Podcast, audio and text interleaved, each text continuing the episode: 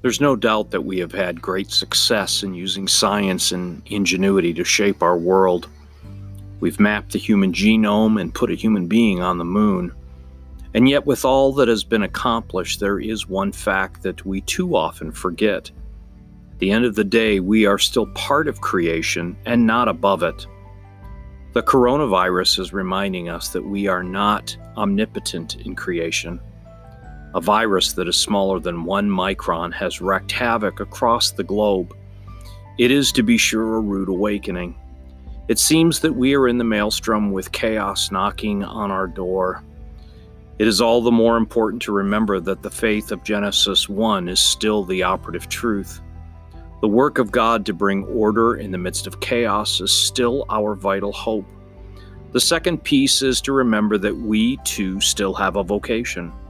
From the very beginning, humanity had the role of being a steward of this creation. It means that we are to be partners with God in this extraordinary work. To be faithful in this work means that we need to reconcile ourselves with the creation of which we are a part. We need to reclaim our proper place. Rather than continue the work of exploiting creation, we turn our best efforts to its restoration.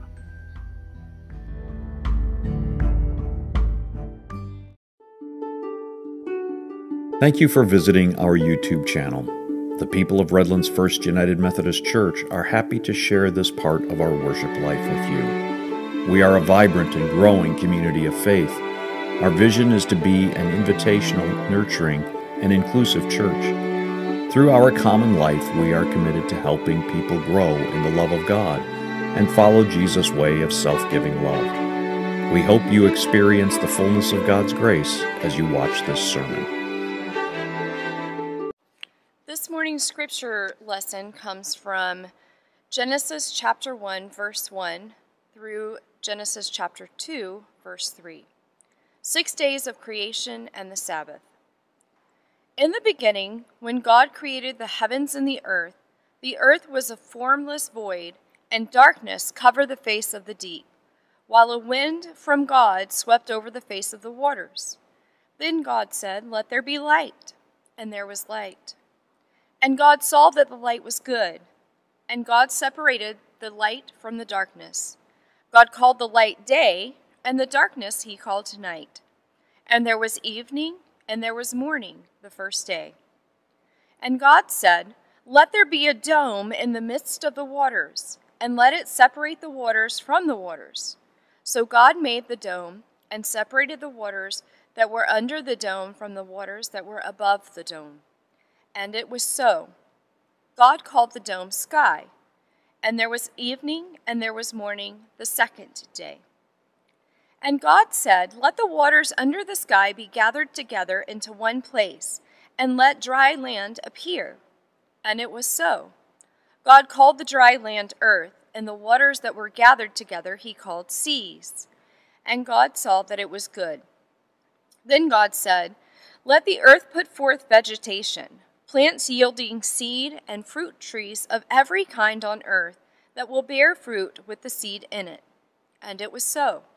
The earth brought forth vegetation, plants yielding seed of every kind, and trees of every kind bearing fruit with the seed in it. And God saw that it was good. And there was evening, and there was morning, the third day. And God said, Let there be lights in the dome of the sky to separate the day from the night, and let them be for signs and for seasons and for days and years. And let them be lights in the dome of the sky to give light upon the earth. And it was so. God made two great lights the greater light to rule the day, and the lesser light to rule the night, and the stars. God set them in the dome of the sky to give light upon the earth, and to rule over the day and over the night, and to separate the light from the darkness. And God saw that it was good. And there was evening, and there was morning, the fourth day. And God said, Let the waters bring forth swarms of living creatures, and let birds fly above the earth across the dome of the sky. So God created with the great sea monsters and every living creature that moves, of every kind, with which the waters swam, and every winged bird of every kind. And God saw that it was good. God blessed them, saying, Be fruitful and multiply, and fill the waters in the seas, and let birds multiply on the earth. And there was evening, and there was morning, the fifth day. And God said, Let the earth bring forth living creatures of every kind, cattle and creeping things, and wild animals of the earth of every kind. And so it was so. God made the wild animals of the earth of every kind, and the cattle of every kind, and everything that creeps upon the ground of every kind. And God saw that it was good. Then God said, Let us make humankind in our image, according to our likeness and let them have dominion over the fish of the sea, and over the birds of the air, and over the cattle, and over all the wild animals of the earth, and so over every creeping thing that creeps upon the earth. So God created humankind in his image. In the image of God he created them. Male and female he created them. God blessed them, and God said to them, Be fruitful and multiply Fill the earth and subdue it, and have dominion over the fish of the sea, and the birds of the air, and over every living thing that moves upon the earth. God said, See, I have given you every plant yielding seed that is upon the face of the earth, and every tree with seed in its fruit you shall have for food. And for every beast of the earth, and to every bird of the air, and to everything that creeps on the earth, everything that has the breath of light, life I have given every green plant for food. And it was so. God saw everything he had made, and indeed it was very good. And there was evening, and there was morning, the sixth day. Thus the heavens and the earth are finished, and all their multitude. And on the seventh day God finished the work he had done, and he rested on the seventh day from all the work that he had done. So God blessed the seventh day and hallowed it, because on it God rested from all the work he had done in creation. Let the church hear what the Spirit is saying. Thanks be to God.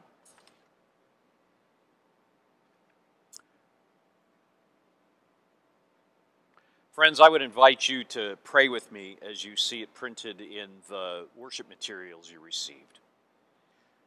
May the words of my mouth and the meditations of all our hearts be acceptable in your sight, O Lord, our strength and our Redeemer. Amen. So, thankfully, most of you are too young to remember a really bad commercial from the 70s. Okay, thankfully, you were spared this. But I'm sorry, I'm going to I'm going to ruin you right now. The tagline of this commercial is it's not nice to fool Mother Nature. Okay? All right, for the worship team, Sally, I know. Um, have you ever heard that? You've never heard that commercial? Good, then you're lucky. Well, it was, it, you know, I, I'm not even going to ask you to guess what the commercial was for. I'll just tell you, it was for margarine. Mother Nature, and I cannot think of the actress's name. She was a, a character actress uh, in the in the 60s, 70s, and, and in the early 80s.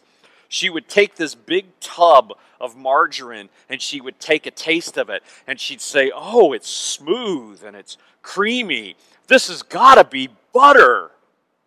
And the tagline or the announcer comes on and says, "No, it's I think it was chiffon margarine or something like that." You know not butter, just a whole, but it was somebody's chemistry experiment. I mean, because that's really what margarine is, is somebody's uh, chemistry experiment. And she would get this look on her face. She'd say, It's not nice to fool Mother Nature. And then the sky would go dark and there'd be thunder and lightning. And, you know, it's not nice to fool Mother Nature. You know, the commercial was forgettable, but the tagline was memorable. And you know, there's a, there's a certain amount of that. We realize that as as we contemplate our relationship with with creation, um, with the natural world, is that there are forces and and there is power at work in the natural world that we could never in a million years control. Uh, in um, the midst of some of the conversations around climate change. One of the expressions that I've heard is, is that, using a baseball metaphor, nature always bats last. No matter what we do to um, prevent natural disasters or prevent flooding or uh, predict earthquakes or whatever it is we do, nature always gets the last word. You know, there is an incredible power at work in our natural world. There is, but there's a there's this incredibly delicate balance. You think about the beauty and the order of creation, sunrise and sunset, the movement of tides. It's all very ordered and it can be very beautiful, very balanced. But then we realize that lying beneath the surface of the, the earth, there is all this volcanic activity that goes on and the movement of tectonic plates that, that with great force. And it seems and it appears to us to be very chaotic. So, on the one hand, you've got great beauty and order, and on the other hand, just beneath the surface, chaos and chaos of the very worst kind. This time that we're in right now, as we look at a novel, a new coronavirus uh, added to the family, and the disease COVID nineteen that it has that it has unleashed in in us, we get a, a front row seat to the power of nature, the power of vi- uh, virus, and the, the chaos that that can unleash within the human community. You know, we, we think about the coronavirus, and it is so very small, uh, depending, you know, on, on a couple of different scientific measurements. It is less than a micron, a, a millionth of a meter. 0.125 microns is the size. It's so small that it even gets through, it can get through uh, a lot of different masks, even N95s. It's small enough to get through. So small. And yet it has this enormous impact on the human body and in the human community. And there isn't a vaccine for it. There are vaccines for a lot of different coronaviruses out there SARS and MERS but there's no vaccine for this. There isn't yet a, a, a medical treatment for us. In a lot of ways, we really are, with all of our power, with all of our ability to do science and to understand the biology of it, we are still at the mercy of something, of an organism that's less than a micron in size this really should shape and, and, and help us to rethink our relationship to creation, the creation of which we are a part. We like to think of ourselves sometimes as being above creation and being able to be the, the, the masters of our own environment. And the reality is, is that no matter how advanced we are, no matter how good our science is, the chaos that exists in the world will still be there. It will still be there. Which is why it's important for us to reconcile ourselves with the whole idea of creation and creation as it's represented in the book of Genesis. Now, I know some of you are probably thinking I'm going to go one direction, but let me tell you I'm not. Genesis is not science, okay? I've never thought that creation uh, in Genesis was science. But I think that there's a difference that we can draw on between creation science and creation faith. Genesis, the passages that, um, that Joanna read earlier, are not a scientific treatise. They're not about biology. They're not about geology. They're not about astronomy or astrophysics. This is an expression of, of a community of people who are trying to understand where they fit into the larger scheme of the world in which they live and where it comes from. You see, for the people of Israel, and actually, really, for all of the different um, uh, mythologies in, the, in that part of the world, there was a creator.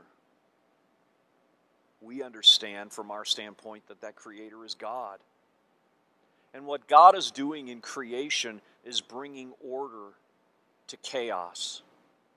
That before God begins that work, there's this formless void.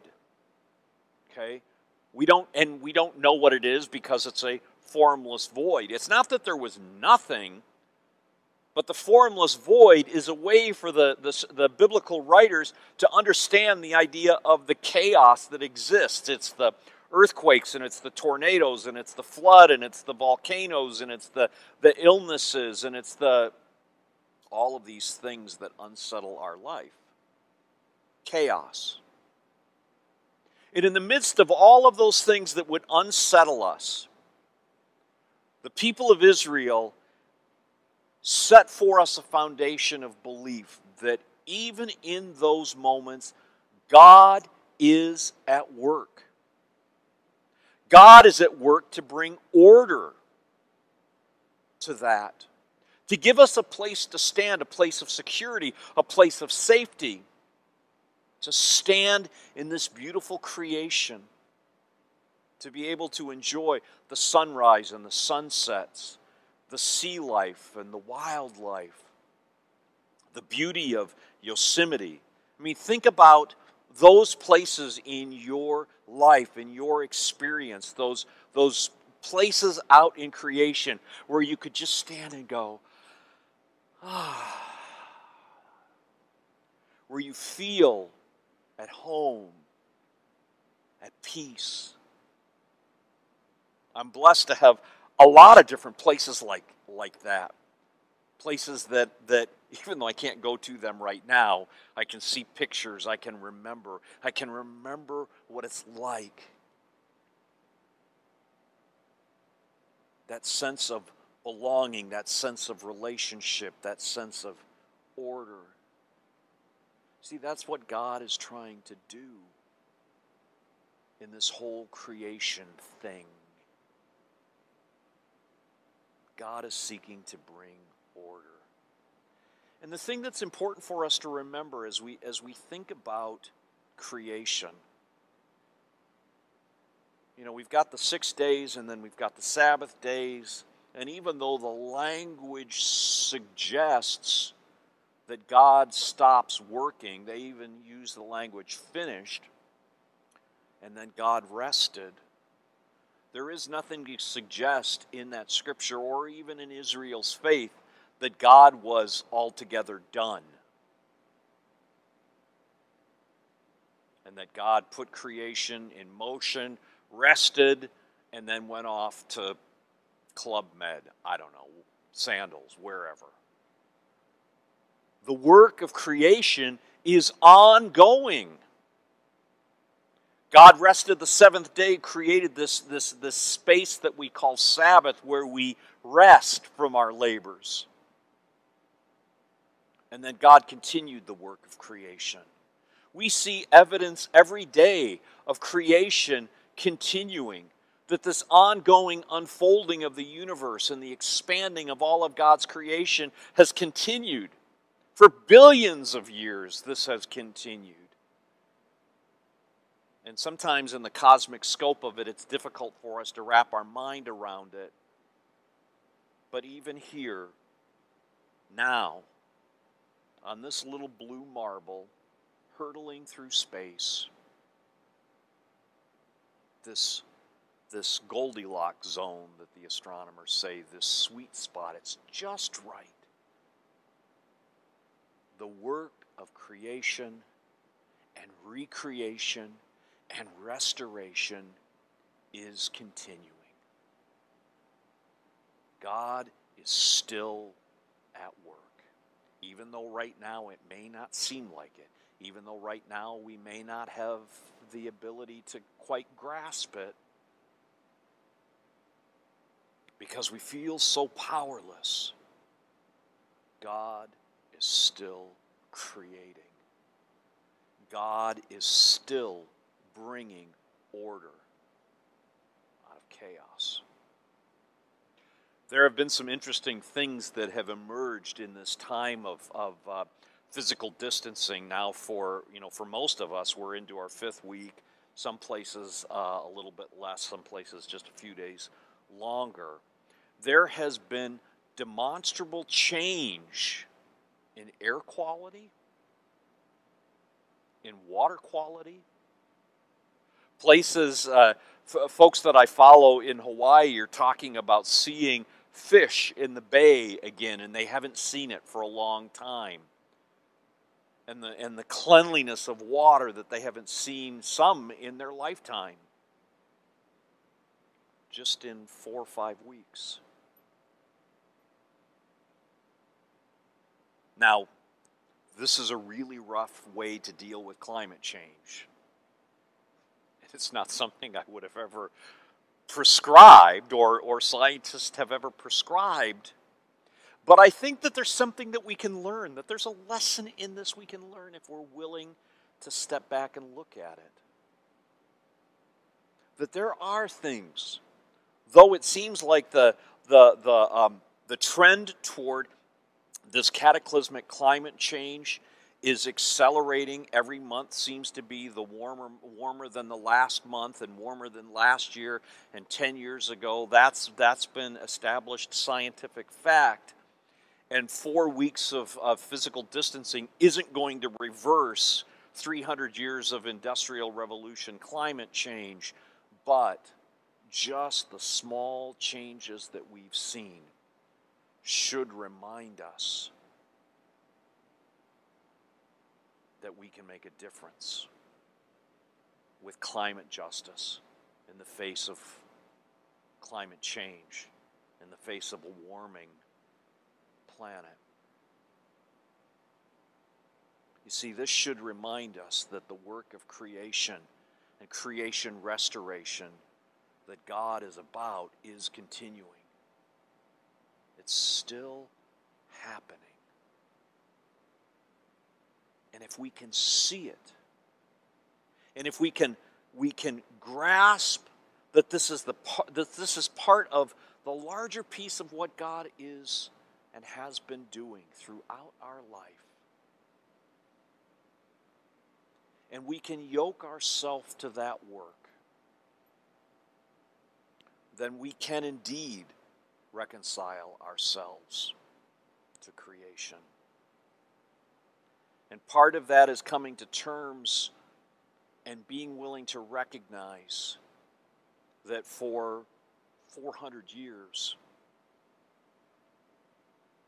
that this bent toward domination of our environment is rooted in bad theology. You see, when Genesis talks about humanity having dominion over the earth, that has gotten translated in the last 400 years as dominance.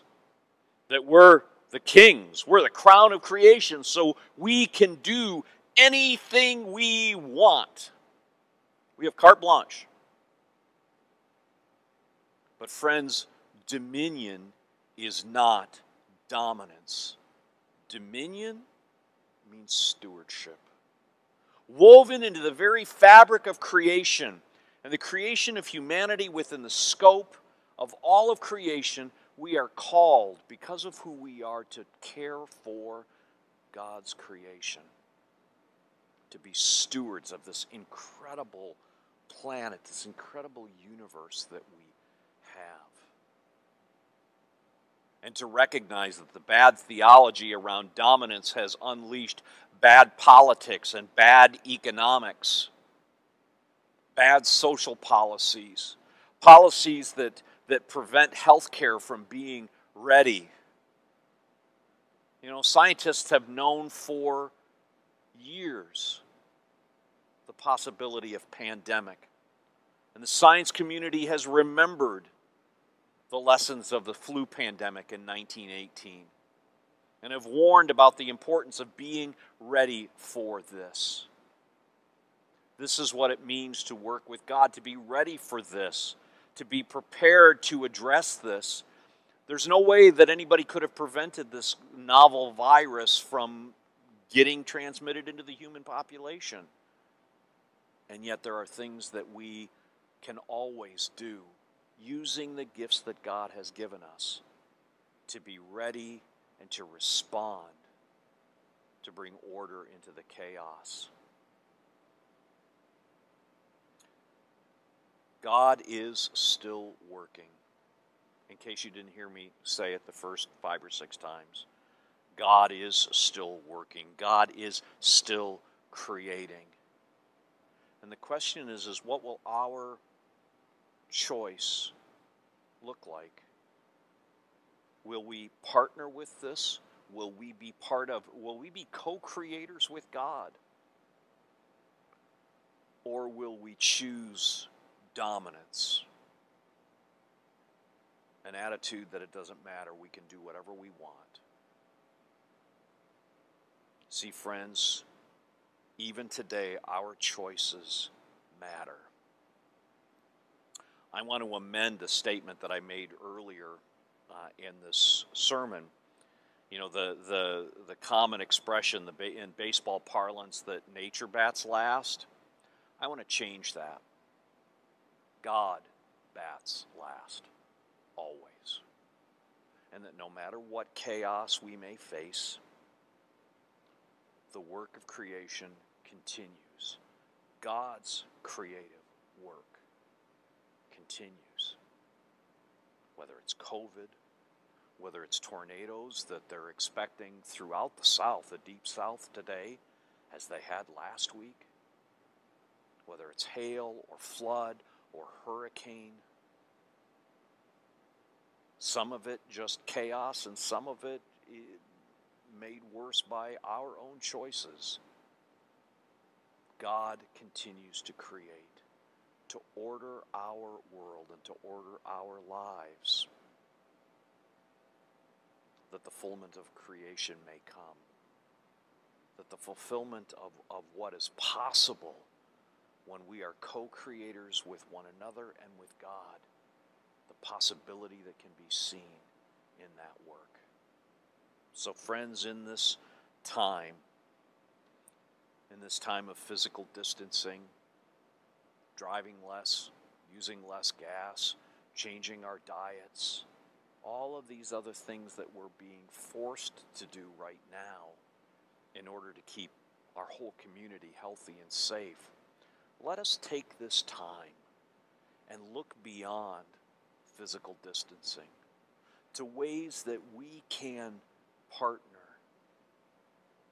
with God, the ways that we can be reconciled to the whole of creation, that a new day may come a day of clean air and clean water, of health care, of justice, of wholeness. Let us look to that day. Let us look to what is possible as the grace of God works within us. Amen. Thanks again for visiting our channel. If this was a meaningful experience for you, please feel free to share it with others. If you're in the greater Redlands area, please join us for 930 worship. We would love to welcome you.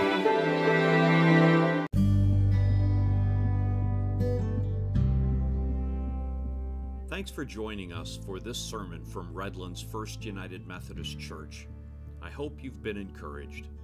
If you are interested in being part of our worship experience during this time of physical separation, please join us at 9:30 a.m. Sunday Pacific Time on our YouTube channel, Redlands First UMC.